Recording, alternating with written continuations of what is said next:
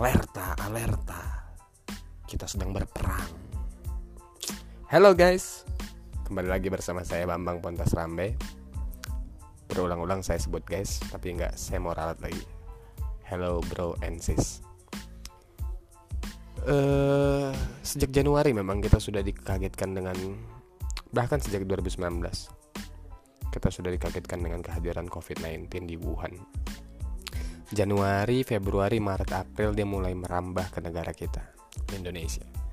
Dan semua aktivis sosial serentak mengatakan kita sedang berperang melawan virus ini, melawan corona. Lantas apa yang kita lakukan sebagai aktivis? Entahlah kita nggak tahu. Ada banyak aktivis yang melakukan banyak hal.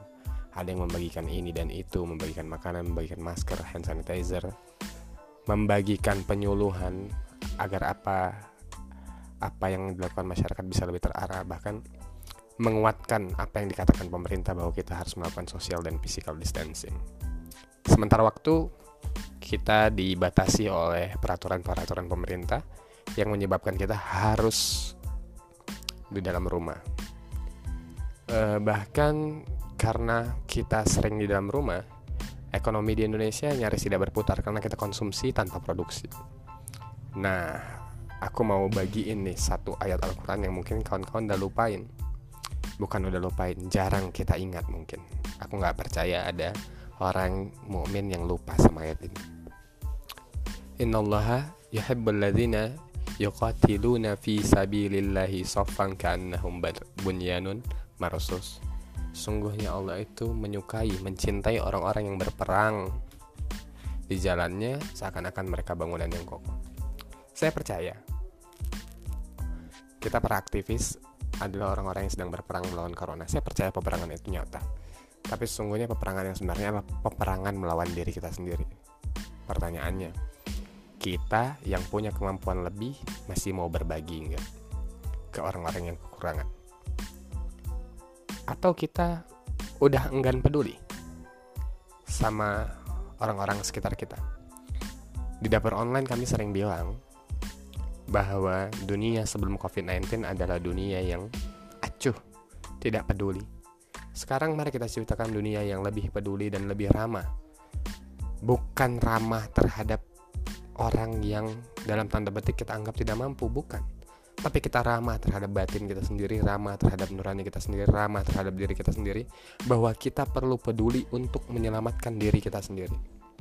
Dari apa? Dari ketidakmanusiawian. Kita butuh menjadi manusia. Jadi saat alerta itu didengungkan, dikumandangkan, sesungguhnya kita tidak sedang berperang dengan COVID-19. Ya, kita sedang berperang melawan diri kita sendiri, melawan keangkuhan, egoisme, kecongkakan yang selama ini menyebabkan banyak hal rusak, termasuk alam, lebih-lebih kemanusiaan kita. Nah ini semacam panggilan batin buat teman-teman semua di mana pun teman-teman berada bahwa kita harus senantiasa peduli pada sekitar kita.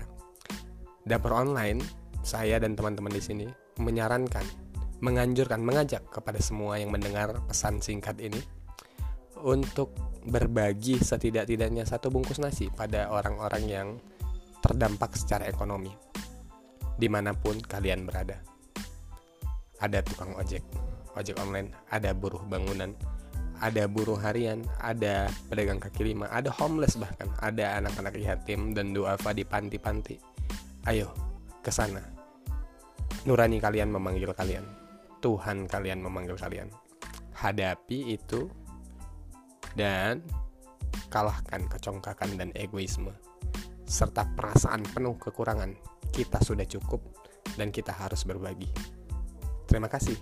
Assalamualaikum warahmatullahi wabarakatuh.